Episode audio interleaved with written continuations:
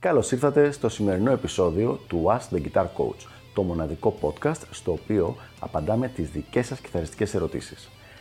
Αν ενδιαφέρεστε να εξελίξετε το παίξιμό σας στο maximum βαθμό, στείλτε μου ένα email στο email ioannis.ioannis.org για να σας ενημερώσω για τα πακέτα εκμάθησης κιθάρας του Elite Guitar Coaching. Πάμε λοιπόν να δούμε τη σημερινή μας ερώτηση. Έχοντας δύο χρόνια εμπειρίας στην ηλεκτρική κιθάρα, μπορώ να μάθω κλασικά κομμάτια στην κλασική χωρίς καθηγητή; Μία ενδιαφέρουσα ερώτηση λοιπόν.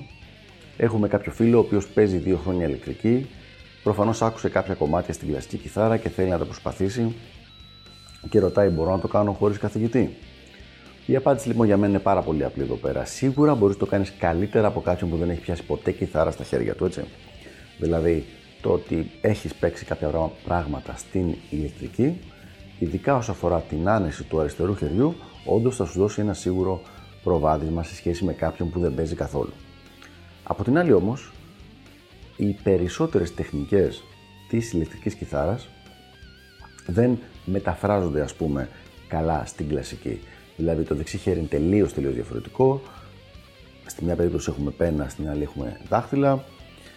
Ο ήχος παράγεται από το δεξί χέρι κάτι το οποίο δεν συμβαίνει αυτό στην ηλεκτρική από την άποψη ότι βοηθιέται ο ήχος πάρα πολύ από την ύπαρξη των μαγνητών.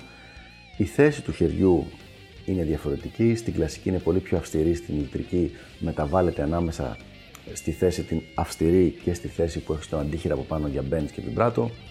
Οπότε υπάρχουν αρκετές διαφορές. Επίσης, το γεγονός ότι οι χορδές δεν είναι πια μεταλλικές αλλά είναι nylon σημαίνει ότι θα χρειαστούν διαφορετική κάλη και διαφορετική, διαφορετικός τρόπος πίεσης της κιθάρας καθώς επίσης και η δυσκολία που θα υπάρχει με τη μεταφορά από μικρό λαιμό που είναι στην ηλεκτρική κιθάρα σε σχέση με κάποιον αρκετά πιο χοντρό που θα είναι στην κλασική. Τώρα, η ερώτηση του παιδιού είναι κατά πόσο θα μπορέσει να μάθει αυτά τα κομμάτια. Και η δική μου απάντηση είναι ότι εξαρτάται από τον ορισμό που δίνεις στη λέξη μαθαίνω. Δηλαδή, αν αυτό που θέλεις είναι να μάθεις χοντρά-χοντρά τις νότες και να θυμίζει το κομμάτι που θα παίζεις αυτό το οποίο έχεις διαβάσει, ε, ναι, όντως αυτό μπορείς να το κάνεις. Και για να είμαι ειλικρινής, το, κάνει, το προσπαθεί αρκετός κόσμος. Από εκεί και πέρα όμως, αν δεν υπάρχουν οι βάσεις για να γίνει κάτι τέτοιο, για να γίνει κάπως ποιοτικά αυτό το πράγμα, δεν θα είναι και τόσο καλό το τελικό αποτέλεσμα. Αλλά εξαρτάται από τα στάνταρ τα οποία έχεις θέσει στον εαυτό σου συγκεκριμένο θέμα. Δηλαδή, αν ακούς καλούς κλασικούς κιθαριστές, ακούς τον David Russell, ακούς τον John Williams και άλλους αντίστοιχους και λες πω, πω έτσι θα ήθελα να παίξω το κομμάτι, είναι σίγουρο ότι δεν θα έχει καμία σχέση το αποτέλεσμα που θα μπορέσεις να φέρεις με τέτοιου επίπεδου παίξήματα.